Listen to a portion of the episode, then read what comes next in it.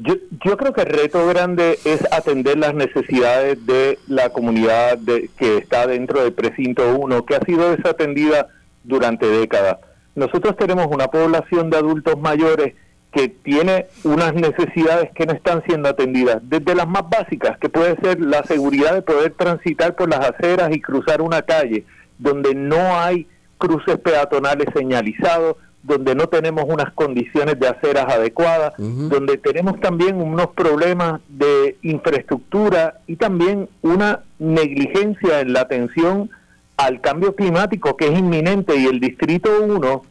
ese es uno de los precintos que más se va a afectar con la subida del nivel del mar y el progreso del cambio climático.